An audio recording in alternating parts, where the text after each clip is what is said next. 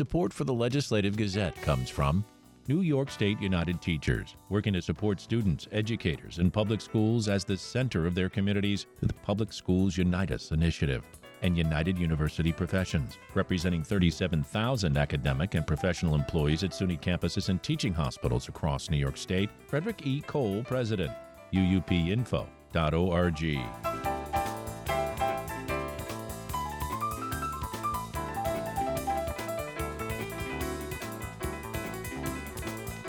Governor Kathy Hochul's budget proposal to direct less money to New York schools and change how that aid is distributed has been met with almost universal opposition from members of both major political parties. The Legislative Gazette's Karen DeWitt reports. Hochul wants to lower the inflation factor in what's known as the state's foundation aid formula. The formula is used to calculate how much money each of the more than 700 school districts receive each year in the state budget. Data collected in November estimated the inflation rate at 3.8%, but Hochul's budget would increase spending to account for inflation by just 2.4%. The governor also wants to end a longtime provision known as hold harmless. It guarantees that no school district will get less in state aid than the previous year. At her budget presentation, Hochul took a shot at some of the state's richer schools, saying they're holding millions of dollars in reserves and could use that to make up the difference. One would think that that could be used to reduce property taxes, but it's still being held in reserves. The proposals have angered many in the education community, including the teachers union New York State United Teachers. They accuse Hochul of backtracking and of breaking a promise she made just two years ago to finally fulfill a 2006 court order. It said schools must receive billions more dollars a year to meet the state's constitutional requirement to fully educate its children. Melinda Person, the president of NYSUT, says the changes Hochul now wants amount to a 400 $100 million cut to schools. We've been celebrating the fact that the governor fully funded foundation aid for the last year. And so it's really disappointing to see that we're back again having to have this conversation about insisting that we keep the promise to our schools to fund schools. Person says the union is willing to work on restructuring the foundation aid formula, taking into account lower enrollment due to population changes.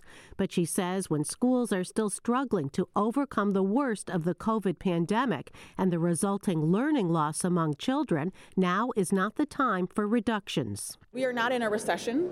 These cuts are unnecessary. The school aid changes also face stiff opposition from the state legislators who have to approve the budget. Democratic State Senate Majority Leader Andrea Stewart Cousins says ending the hold harmless provision would result in reductions to about half of the districts in the state. About 50%, about half of the school districts in the state will get less money. I think that is obviously difficult. Many of those schools are in suburban districts surrounding New York City, which are battlegrounds for key congressional races this year. The cuts have already become an issue in the race to fill the seat formerly held by George Santos, where the House Republican Congressional Committee is trying to link Hochul's cuts to Democrat Tom Suozzi, who is seeking to regain that post. But lawmakers in districts that represent rural schools are also opposed to the change. A group of Republican Assembly members who are in the minority party in the legislature say their schools would suffer. Assemblywoman Mary Beth Walsh is from the town of Ballston in Saratoga County.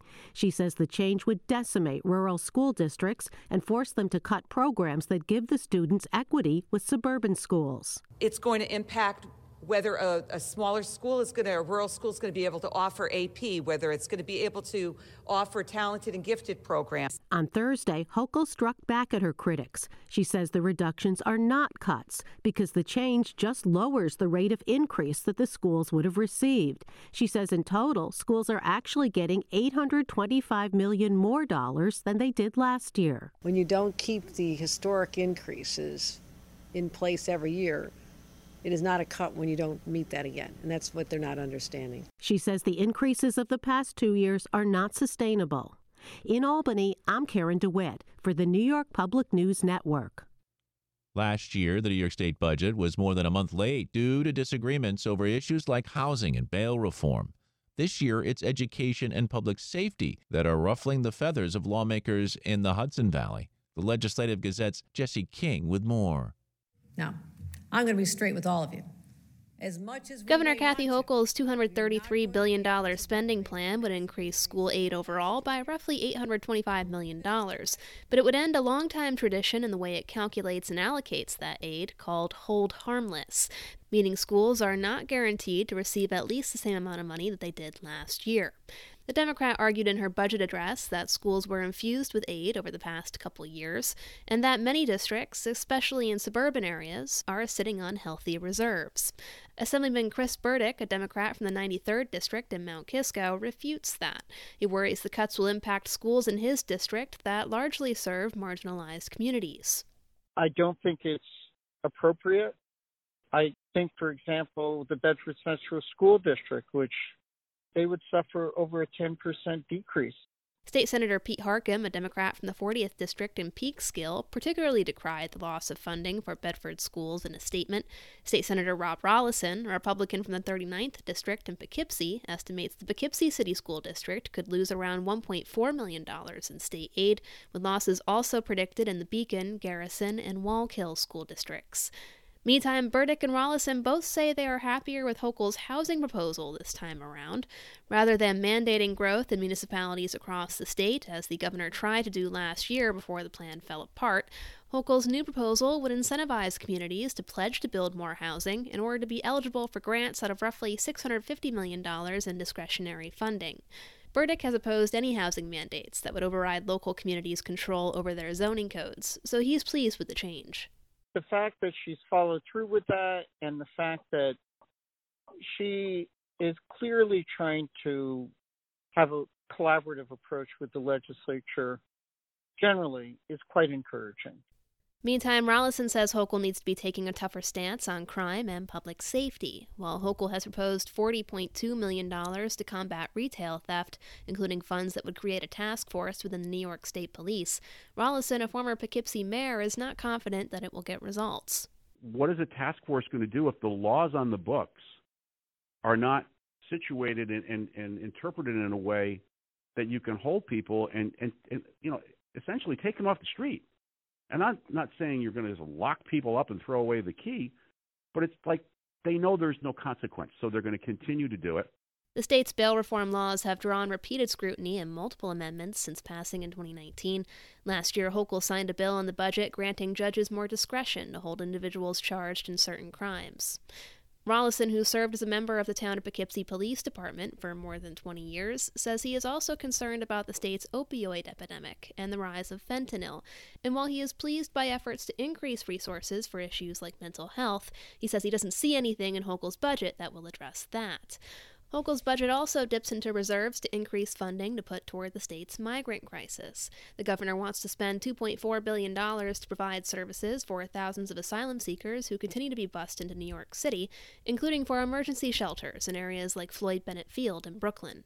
Federal government's essentially doing nothing, right? Uh, I saw the other day, I, I thought it was interesting that we're actually, the state of New York is actually paying for essentially leasing Floyd Bennett Field, uh, that is a federal uh, installation, at the very least, they should be saying, no, you listen, you can use it. Why do we have to pay them? I don't get that. It makes no sense to me.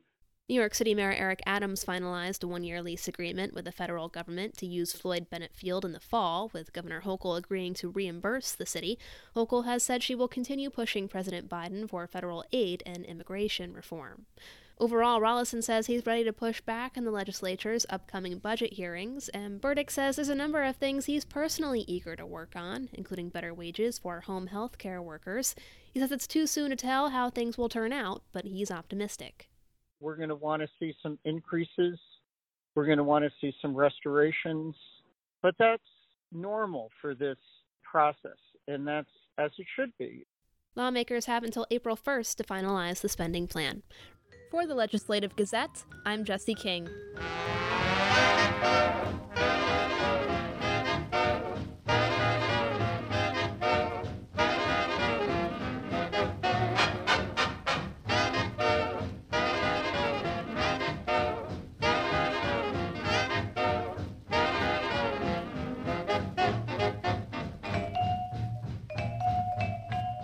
You are listening to the Legislative Gazette, a program about New York State government and politics. I'm David Guistina. This week, I sat down with Republican Assembly Minority Leader Will Barclay and asked him about his recent trip to China. This week, there was an Albany Times Union article which suggested the Brooklyn based organization that sponsored the trip has ties to the Communist Party. Well, first of all, I think the trip was, was totally appropriate. Uh, you know, it was. Um, we went over with three other members of mine. One was Lester Chang, who represents a large um, Asian American Chinese population in his district. He's the one that helped put this trip together. We didn't know that, that the, the group that was sponsoring the trip was necessarily. I mean, would people suspect that they have some ties to the Chinese government, but you know, there's no official understanding of that.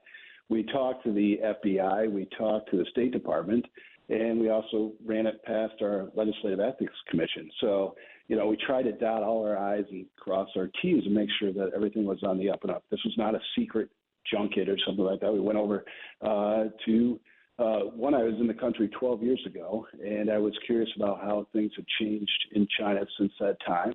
We're there to meet officials, and obviously, we're there to advocate for New York State and advocate for the United States, and where there's places where we can agree upon and work together. That was sort of the purpose of the trip to find out where those things were. So I was a little surprised that this, you know, made the Times Union, the article, and front page story because I, I don't see it all that controversial. And you're right, state legislators we take trips all the time, so there's nothing.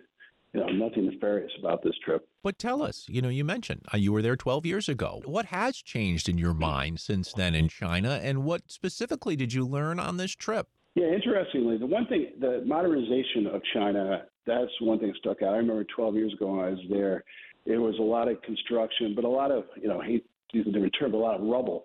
You know, they had been tearing down things. The streets weren't as, as, as, as good repair as they are now. Uh, so I did, that was interesting. We were in um, uh, Beijing and uh, uh, a couple other cities, and they really they're pretty modern Western cities. You would almost you wouldn't even know you're in a you know a Chinese city. So that was that was interesting. We met with a lot of government officials.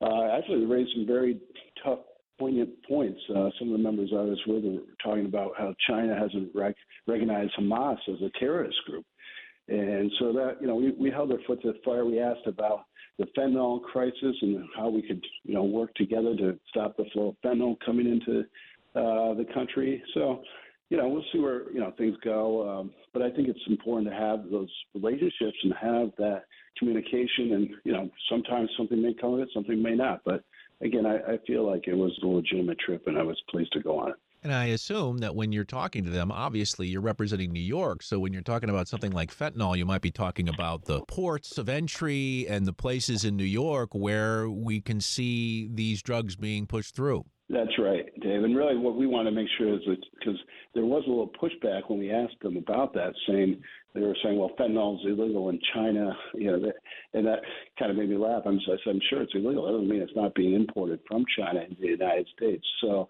Uh, we wanted to make them at least be aware that it is a terrible problem in New York State, and they ought to take it seriously. And um, you know, wherever they can do to prevent that from being imported into their country, they ought to be doing that. You know, obviously China is a communist country, but is there anything about the culture itself that you learned that we could learn from here in the United States?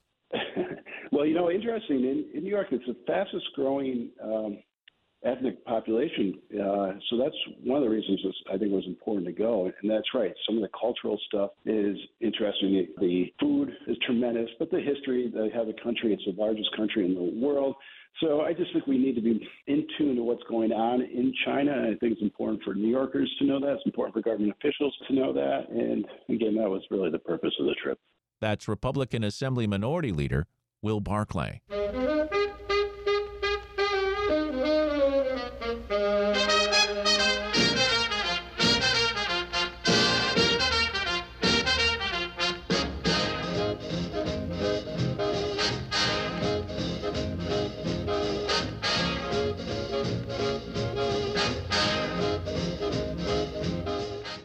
Listening to the Legislative Gazette, a program about New York State government and politics.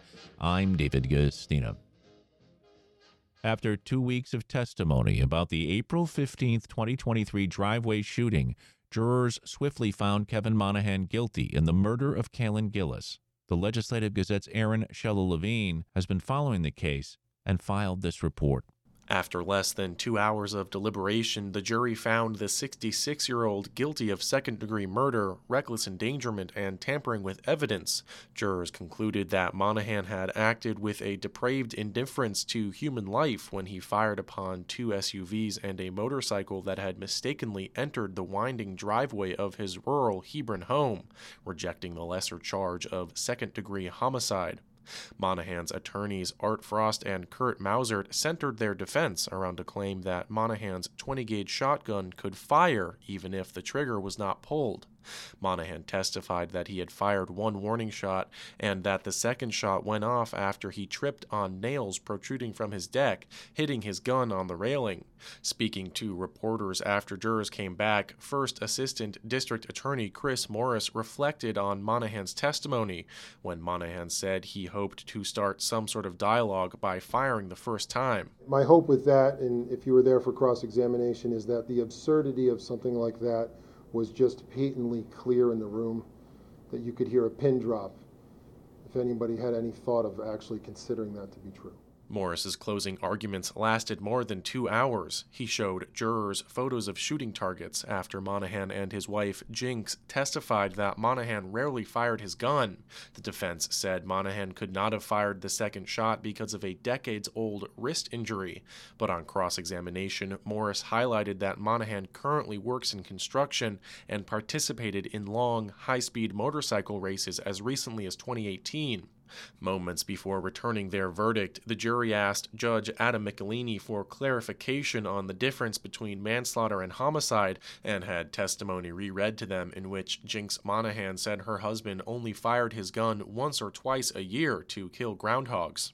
Gillis's friends, who were in the caravan when she was struck in the neck, bleeding to death moments later, took the stand to recount the traumatic events of the evening.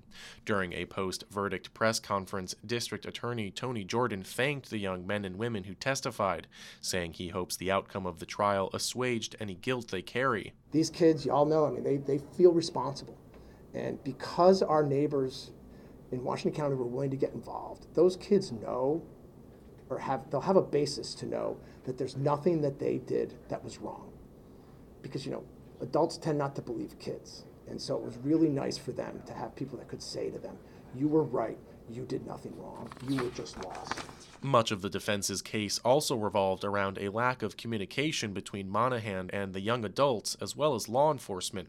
Told that police officers were at his home hours after shooting at the caravan for a noise complaint, prosecutors said Monahan lied and said that he had been asleep since 8:30 and that hunters in the woods behind his home could have caused the disturbance.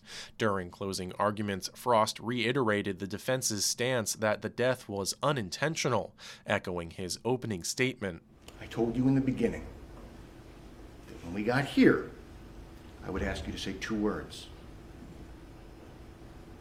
not guilty.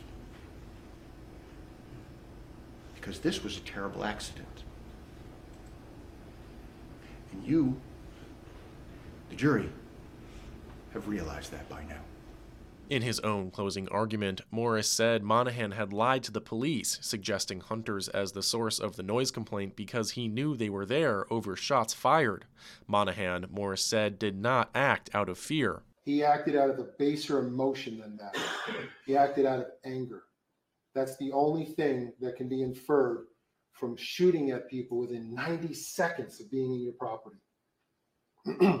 These vehicles were in his driveway they were at his house interrupting his night and they were not leaving fast enough. He grabbed his shotgun and intended to make them leave as fast as possible. And he didn't care if they were hurt or killed, just so long as they left. Jordan also hoped the guilty verdict would help heal those hurt by Monahan's actions. And our hope is today um, that they can begin to find that little bit um, of faith and justice that they can begin to, to move forward to heal because this is not the end for them. And, and they have a, a long road ahead of them, and, and we're hopeful that this is part of it. Gillis's death made national headlines amid a string of similar cases. Just days prior to Gillis's death, 16-year-old Ralph Yarl was shot dead in Missouri after looking for his brothers at the wrong house. Sentencing will be March 1st, with Monahan facing 25 years to life. Monahan plans on appealing. The defense filed multiple unsuccessful motions for mistrial throughout the case. Monahan's attorneys did not immediately respond to requests for comment. Reporting on the campus of Skidmore College, this is Aaron Shallow Levine.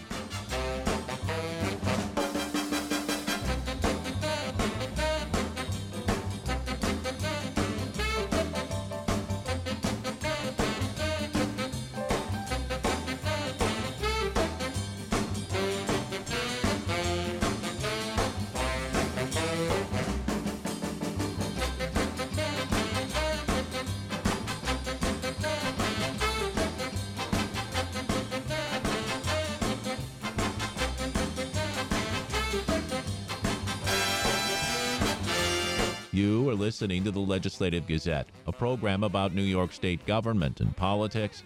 I'm David Guistina. The American Lung Association's 2024 State of Tobacco Control Report is out, and New York gets a failing grade for tobacco prevention and control program funding. The Legislative Gazette's Dave Lucas with details. The 22nd annual report evaluates state and federal policies on actions taken to eliminate tobacco use and recommends laws and policies. The mixed grades New York received saw no change from last year, with the exception of coverage and access to services to quit tobacco, which has risen from C to B. Trevor Summerfield is ALA's Director of Advocacy in New York and Vermont. When it comes to New York, we have, you know, great smoke-free workplace laws. We get an A there. State tobacco taxes as a B, and it could be higher, but really would point out that, you know, New York did move forward with an increased um, cig- cigarette tax and tobacco tax that we know, again, will prevent people from uh, picking up and hopefully lead them to quit in the first place. Um, New York, again, has pretty good coverage uh, when it comes to access to services to quit tobacco. We've got the state quit line and access to uh, nicotine uh, replacement therapy services as well. I would say when it comes to the, the downside of things, again, to highlight that, um, it, it comes to funding and ending the sale of flavored tobacco products. Again, it, last year, New York missed the mark with not passing any legislation that would have prohibited the sale of flavored tobacco products, including menthol cigarettes. New York received a D for its efforts to end the sale of all flavored tobacco products and an F in funding for state tobacco prevention programs. Vermont got an A for smoke free air and access to cessation services, a B for tobacco taxes, and an F for tobacco prevention funding and ending the sale of flavored tobacco products. Summerfield admits the Empire State missed the bar set in 2023's report that found New York was poised to lead the nation in policy efforts to prevent and reduce tobacco use. Last year, when we had talked and this report came out, we were so optimistic. So at that point, uh, Governor Hochul did come out and propose uh, increases to funding, um, as did the Senate. And unfortunately, at the end of the year, they just weren't approved. There was a, a, slight uptick in funding, but nowhere near what the CDC recommends. And right now, currently as it stands, even with the funding increase from last year, they are still woefully underfunded and not even meeting 25% of what the CDC recommends states uh, should be uh, putting into their tobacco control programs. Dr. David Hill practices full time pulmonary and critical care medicine and is chair elect for the American Lung Association National Board. He says if you don't smoke, don't start. The only thing we're supposed to put into our lungs is clean air. Tobacco smoking is the major risk factor for developing chronic obstructive pulmonary disease and for developing lung cancer. And it's also associated with coronary artery disease and higher risk of stroke, uh, along with multiple other cancers. So, really, it's one of the most important things you can control in order to avoid uh, developing disease. Summerfield says the report's message is clear. When it comes to smoking and the actual number, when it comes to New Yorkers and their health care costs, it is staggering. It is in the billions of dollars, and we know that when it comes to tobacco use, that it is costing um, our healthcare system and New Yorkers personally on an individual level and their families, their friends, everybody that's concerned about them. It's too high. The, the cost is too high, it, it, and it's it's a financial cost, but it's also a, a livelihood issue, and an quality of life issue. Connecticut received two Fs for tobacco prevention and cessation funding and flavored tobacco products, two Bs for smoke free air and tobacco taxes, and a C in access to cessation services. Massachusetts gets two A's for smoke free air and flavored tobacco products, two B's in access to cessation services and tobacco taxes, and an F in tobacco prevention and cessation funding. There's a link to the ALA report at WAMC.org. For the Legislative Gazette, I'm Dave Lucas.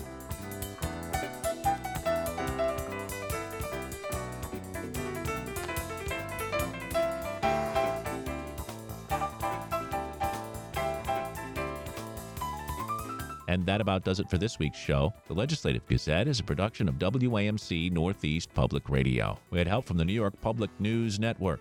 You can listen to the Legislative Gazette anytime at WAMCpodcast.org or anywhere you get your podcasts. Look for program number 2404. And join us again next week at this same time for more news on New York State government and politics. For the Legislative Gazette, I'm David Guistina.